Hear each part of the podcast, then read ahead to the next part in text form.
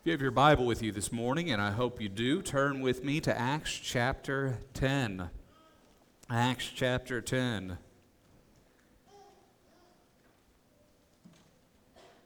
There's two reasons we should be thankful for this chapter. This chapter uh, paves the way for Gentile salvation, uh, that we, who aren't Jewish, could come to know Christ, could come to be saved by Christ's sacrifice.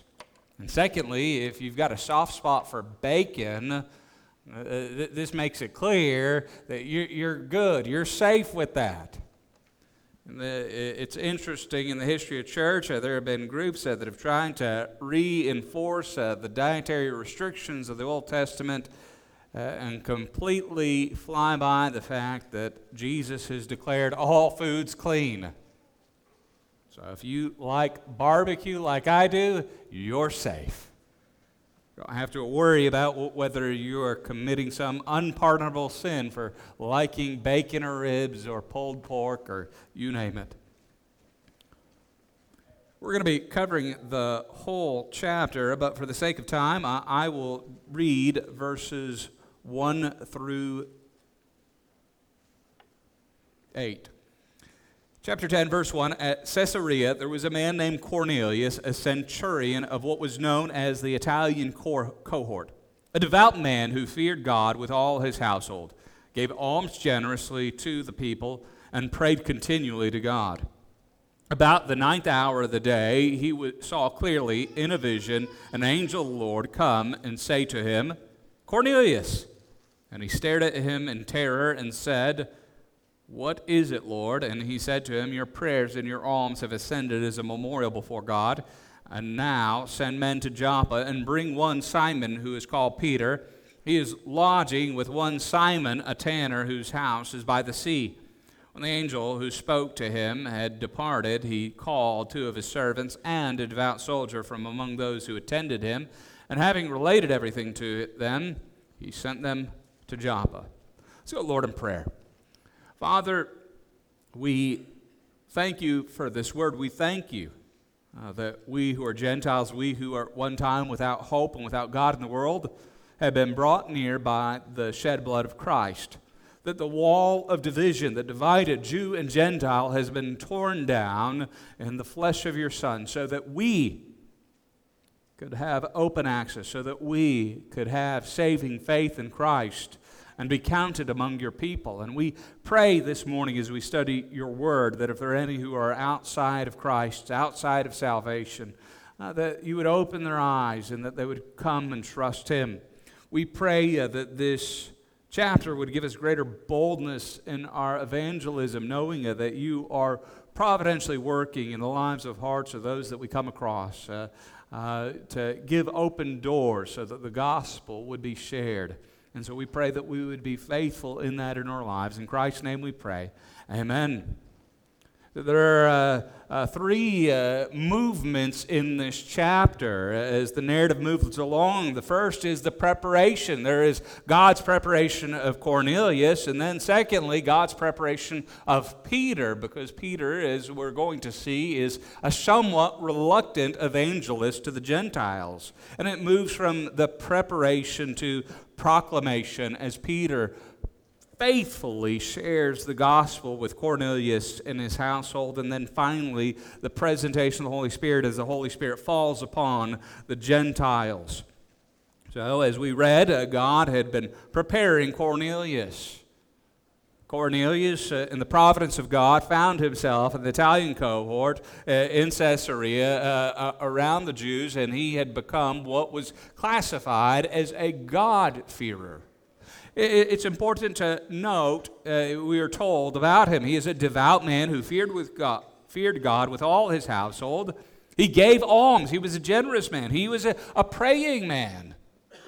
But if we understand this rightly, we understand he wasn't a saved man. If he were saved by his devoutness, if he were saved by his generosity, if he were saved by his prayer life, Peter would have no reason to make the trip from Joppa to Caesarea. In our day and age, uh, uh I've come across uh, some who think that their devoutness, never miss a Sunday, their generosity, uh, faithful givers, never miss a day of prayer, they think those are the grounds of their salvation. And yet, we have Cornelius here. He ha- checks all the boxes on his offering envelope. You know, I, I, didn't grow up in church, but I've heard stories of those who do, uh, where they try to see how many of the boxes they can check after they get to church. So they find a Bible in the church, uh, tell a friend about Jesus, uh, drop a quarter in the offering plate. All the boxes checked. Well, you can check all the boxes and still split hell wide open. Because, as we see here, Cornelius needs Jesus. Cornelius, despite all his goodness, needs a Savior. He needs to hear the gospel. I've heard and heard of funerals where, where it seems like uh, the person who died, uh, uh, that Jesus needed them more than they did, need Jesus. Well, the fact of the matter is, we all stand in need of Jesus. Cornelius' life had prepared him for that. He believed God. We're told in Hebrews uh, that one must believe God and believe He rewards those who seeks Him. And Cornelius is going to be rewarded in hearing the gospel. So th- this should help us as we think about our current context. In our day and age, there are individuals that ask the question what about the good man on an island who never hears of Christ? that does the best they can with what revelation there is of God in the created order. You know, what happens when they die? Well, the, the, the testimony of Scripture and the Apostle Paul bears witness to this uh, that we are faith comes by hearing and hearing the Word. Everyone who is born under the sun must hear the gospel of Christ to be saved. It's like Cornelius. God is preparing Cornelius He's not given the gospel in a dream. He's given a, a, a, vision of an angel who instructs him how he is going to hear the gospel.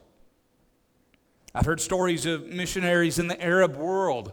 God still does this thing that there are people who have spent their whole lives in the spiritual darkness of Islam uh, until suddenly they have a dream telling them where they can find a missionary, where they can hear the gospel of Jesus. They do, and God saves them mightily and powerful, bringing them from the darkness of Islam into the light of the gospel. So God is still at work in the world today. But no matter how devout someone is and whatever they believe, they still need Christ. But it wasn't only Cornelius who needed preparation. Peter needed preparation. Peter was, to his detriment, a, a good Jewish boy. He was a devout Jew, and so Peter's preparation comes in, in a vision as well. We're told in verse 9 the next day, so after Cornelius has his vision instructing him to send men to bring Peter to him, the next day, as they were on their journey and approaching the city, Peter went up on the housetop about the sixth hour to pray. And he became hungry and wanted something to eat. But while they were preparing it, he fell into a trance and saw the heavens open, and something like a great sheet descended, being let down by its four corners upon the earth. And it were all kinds of animals, and reptiles, and birds of the air. And there came a voice to him Rise, Peter, kill and eat. Peter was a good boy. He knew his dietary laws. We don't know what all animals were under the sheep, but if you read your dietary laws, you understand that reptiles were clearly on the no fry list. You, you could not eat a reptile. Anything that creeped and crawled, there were very peculiar laws that they had to maintain. And so Peter, knowing his dietary law, says, By no means, Lord, for I have never eaten anything that is common or unclean. Here, Peter is putting his foot in the mouth again. You know, Jesus, uh, before his betrayal, told them that he would deny him three times. And he said, Never, Lord. And here now, the Lord is instructing him to do something. He says, Never. By no means is uh, uh, never, not at all. He is being strongly emphatic, saying that there is no way he would do this. And again, the Lord tells him, a voice came to him again a second time. What God has made clean, do not call common. Peter must have been hard headed because uh, it takes three times. You know, he denies Jesus three times, uh, despite his assistance that he never deny him. Jesus has to ask him in his restoration, Peter, do you love me? Peter, do you love me? Peter, do you love me? He breaks down weeping. And so, here, three times, as he's preparing him for this ministry, he repeatedly tells him, What God has made clean, do not call common.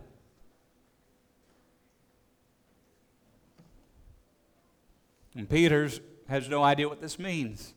Still scratching his head on this. He understands the Lord is trying to tell him something uh, and that he has to follow through in obedience. Important lesson for us if the Lord has told us to do something in His Word and we know His will, uh, we should be quick to obey because either Jesus is Lord of all or He is not Lord at all. And so Peter's scratching his head as he's wondering what the meaning of this vision is. We understand, uh, in light of the ministry of Jesus, Jesus uh, clearly taught that it wasn't what went into somebody's stomach that defiled them, it was what comes out of the heart that defiles a person. The defilement comes from sin. And so here Peter is thinking that he's done a good job because he's ate all the right things. He's forgetting that he was just as much of a sinner as anyone else. It was Peter who, when he caught that miraculous fish, uh, begged the Lord to depart because he was a sinful man. And so we're told in verse 17 now, while Peter was inwardly perplexed as to what the vision that he had seen might mean, behold, the men who were sent by Cornelius, having made inquiry for Simon's house, stood at the gate and called out to ask whether Simon, who was called Peter, was lodging there. Lord had sent that vision at just that time because, in the providence of God, those men would arrive right then so Peter would know exactly what he needed to do. He was told in the vision, Rise, Peter, kill and eat. And now he is told by the Spirit in verse 19 Behold, three men are looking for you. Rise and go and accompany them without hesitation, for I have sent them. And Peter went down to the men and said, I'm the one you are looking for. What is the reason for your coming? And they said, Cornelius, a centurion, an upright and God fearing man who is well spoken of by the whole Jewish nation, was directed by a holy angel to send for you to come to his house and to hear what you have to say. So he invited them to be his guest. Peter's crossed a major boundary there. If you, you we have a hard time understanding that because we do not understand the division that existed between Jew and Gentile. To have a Gentile into your house made you unclean. It was a major taboo. And here Peter is, he's invited these guests into his home. You invite a guest into your home, you're going to do something with them, you're going to eat with them. It was strictly forbidden by Jewish practice to have table fellowship with the Gentiles because the Gentiles did not follow the dietary laws of the people of God. They did not follow the cleanliness code of the Jewish people. And so inherently, no matter what they did, the Gentiles were considered unclean. A Jewish person would want to have as much to do with a Gentile as they would a leper, meaning pretty much nothing. And now, Peter, the light is dawning. He has invited these three men who are sent by God. He is quick in his obedience. He invites them in because it's too late to begin the journey. And so the next day, he obeys the commandment of the Lord. The Lord had told him that he was to go with them. So the next day, we're told, he rose and went away with them, and some of the brothers from Joppa accompanied him. And the following day, they entered Caesarea. Cornelius was expecting them and had called together his relatives and close friends. And Cornelius is really eager. He doesn't know what Peter's going to do. He doesn't know what Peter's going to say, but Cornelius knows that all his friends and family members need to hear whatever Peter is going to say. Peter's walking into uh, an evangelist dream, like shooting fish in the bucket. Everyone's there. And so Peter arrives. We're told in verse 26 Peter lifted a, him up. Peter, after Cornelius fell to worship him, Peter lifted him up, verse 26, saying, Stand up, I too am a man. And he talked with them. He went in and found many persons gathered, and he said to them, You yourselves know how unlawful it is for a Jew to associate with or to visit anyone of another nation. Telling them that he is crossing a major boundary. But God has shown me that I should not call any person common or unclean. So that I was sent for. I came without objection. I asked then why you sent for me. So Peter's been prepared. Had those three men arrived before Peter had the vision, Peter would have said, No. Peter would have said, It is not lawful or permissible for me to have anything to do with you, unclean Gentiles. But now the Lord has made clear to him that Peter is no longer to regard people as being clean or unclean. He's not to categorize people like that. Or, or, as the Apostle Paul would tell the church of Corinth, uh, he's not regarding people according to the flesh. He understands his purpose uh, of being an ambassador for Christ, calling all people, Jew and Gentile, to repentance and faith in Christ. And so Peter's there, and he wonders why he's there.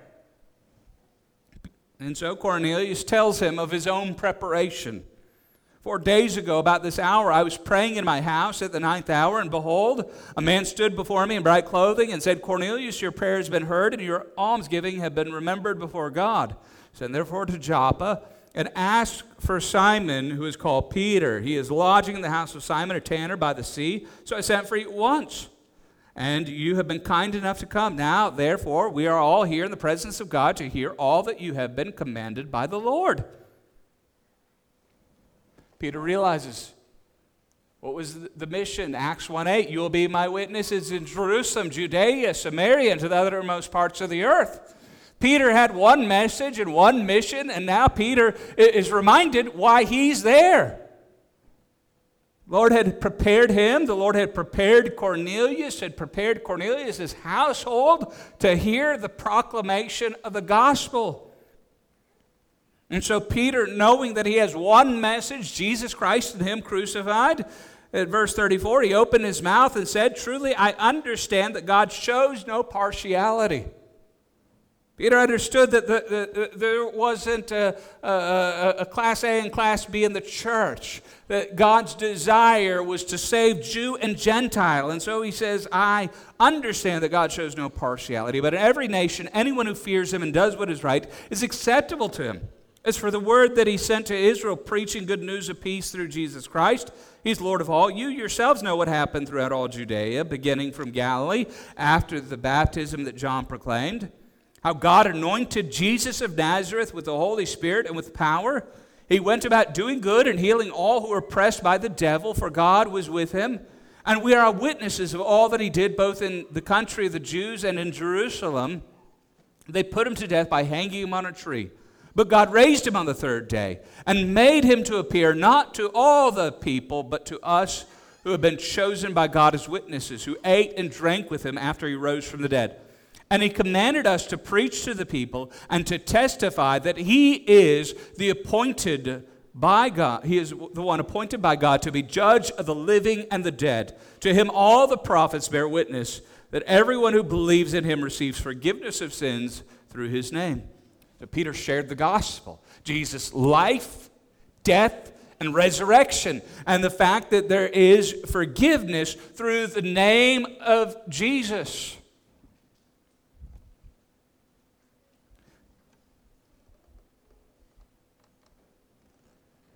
It's something they believe. Cornelius has been prepared for this. Cornelius has been a devout person. He knows the prophets. Peter knows that he knows the prophets. And now the penny drops. He comes to understand that everything that he had been looking for is found in Christ. He, he, he's not trusting in his devoutness, he's not trusting in his charity, he's not trusting in his prayer life. He's looking to Christ. He's heard that Christ is the answer because uh, his devoutness didn't deal with his sin. His charity didn't deal with his sin. His prayer didn't deal with his sin. He has been introduced to the one who does what we cannot do for ourselves the one who brings forgiveness of sins. He has been reminded that there's a constant theme in the New Testament of the coming of Jesus, that judgment has been given to the Son. He has been told that there's a judgment to come, that Jesus is the one appointed by God to judge the living and the dead, that He's coming again to do that very thing. And that the only hope in that day of judgment is to believe in Christ. So here's the gospel. And, and unlike other times, you have to remember that there is a Jewish resistance to the Gentiles, and it continues on after this. You can read uh, Paul in Galatia, where Peter and some remove themselves and distance themselves from the Gentile believers, that there is a hesitance to fully embrace the Gentiles. And so, unlike the day of Pentecost, and unlike when the Samaritans heard the gospel from Philip, they believe, and rather than receiving the gospel from the laying on of hands, God sends the Holy Spirit upon those who believe so that the Jews will understand through the presentation of the Spirit that Christ has included them in his people. And so we, we move to that third movement in verse 44. While Peter was still saying these things, the Holy Spirit fell on all who heard the word, which means that all who heard the word believed it. They had probably been hearing from Cornelius uh, all this time as he has been uh, devoting himself to understanding the God of the Jews, devoting his life to good works being highly thought of by the Jewish nation and yet an outsider. Uh, and now, as Paul would uh, describe the Gentiles uh, in uh, Ephesians chapter 2, now those who had been without hope and without God in the world ha- have been brought near. Because they understand what had happened at Calvary. The wall of division between Jew and Gentile had been torn down through Jesus dying not just for Jewish sinners, but for all sinners. And everyone's amazed because they have this expectation. Uh, uh they thought, you know, Jesus is ours. What does he have to do with the Gentiles? And so, verse 45, so they see the Holy Spirit coming upon the people. The believers from among the circumcised who had come with Peter were amazed. They're speechless their jaws on the floor because they don't understand uh, that God had always had a plan of including the Gentiles. You know, if you read the Old Testament carefully, you understand that that was God's plan. When the Lord calls his servant in Isaiah, he says it is far too little of a thing for the servant to be a messenger merely to the Jewish people, but uh, he, he, will bring the message to the coastlands, uh, to the ends of the earth. So they're amazed because the whole gift of the Holy Spirit was poured out even on the Gentiles. So the Gentiles were unclean and impure, and here they are hearing the word, receiving it, and God pours out his Spirit, demonstrating that He's claimed them as His. He's included them in the people of God. Verse 46 For they were hearing them speaking in tongues and extolling God. Then Peter declared, Remember, every time the gospel's come a, a new place so far, Pentecost, the crowds heard the disciples speaking in tongues. They repent. They're baptized, then they receive the Holy Spirit. The Samaritans, they believe, they're baptized, then the apostles lay hands on and receive the Holy Spirit. Here, they've heard the gospel, they believe, they receive the Holy Spirit. And so Peter asks, he declares, Can anyone withhold water for baptizing these people who receive the Holy Spirit just as we have? See, the reason why it's happening this way is because the Lord knows the Jewish resistance to including the Gentiles. Had they not received the Holy Spirit from God in such a demonstrable way, presenting the fact that the Lord, this was the will of God, the circumcision party could have said, ah, I, am not sure. You know, maybe they can believe in Jesus, but I'm not sure we can baptize them in the church. I, am not sure they can be part of us not sure uh, that, that, that, you know, may, maybe we could have something else, a side thing for the Gentiles, but I'm not sure they belong. God broke through all their objections in one moment. And Peter's saying, you know, we can't say we're not sure about this. We know what God is doing. We know that God has included them. Who's going to disagree with God? Who's going to say, well, God, you didn't ask our permission to save these people? And he commanded them to be baptized in the name of Jesus Christ. Then they asked him to remain for days. Interesting. We'll, we'll look at this more later, but even uh, the remarkable work of God wasn't enough to please some. They have to have a committee to have a committee and uh, you, they have to discuss amongst themselves whether God can save the Gentiles.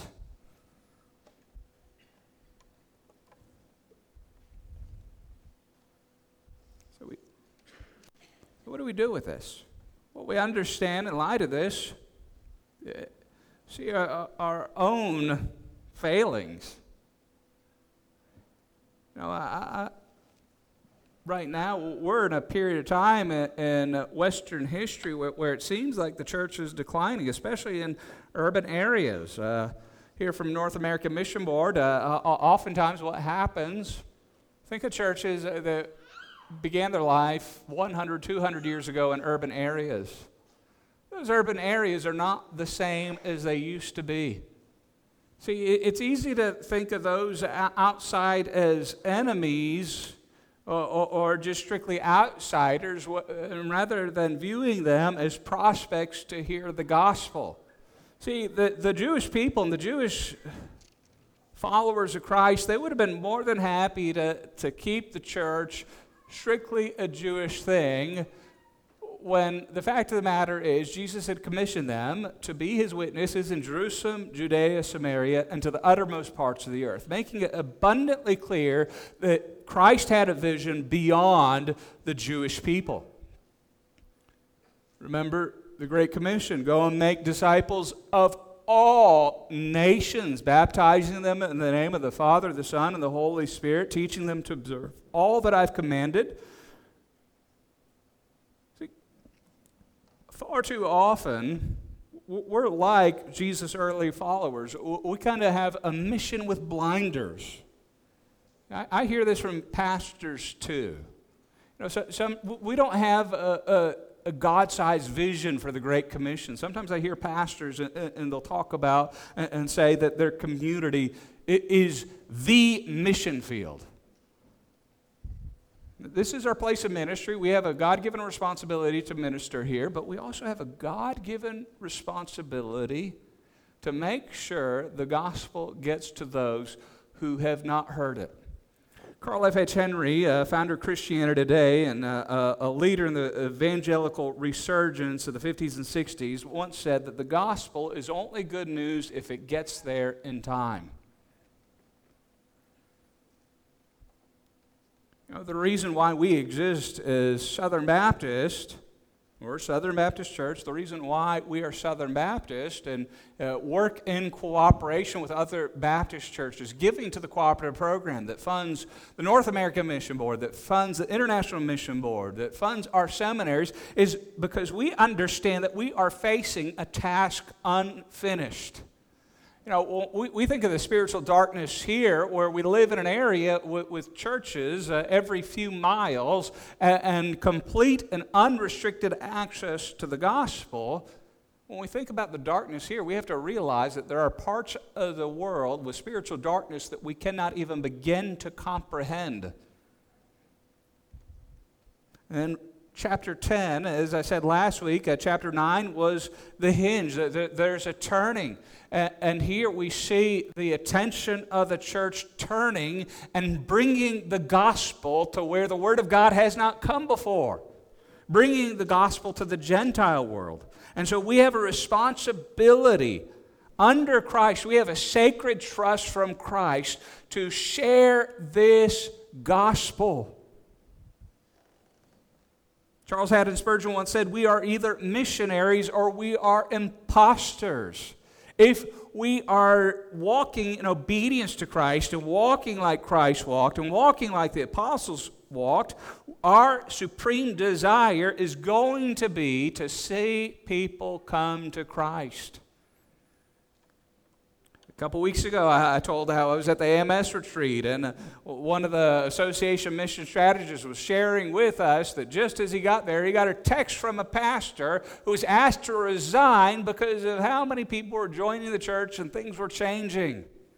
Heard a pastor in our own association who was telling me that his previous ministry, he was led to resign because of pushback over change in the church because people were getting saved. You know, here Peter ha- has to embrace a major change.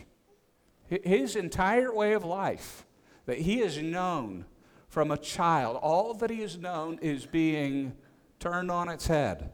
All his life, Peter has understood Gentiles bad, stay away.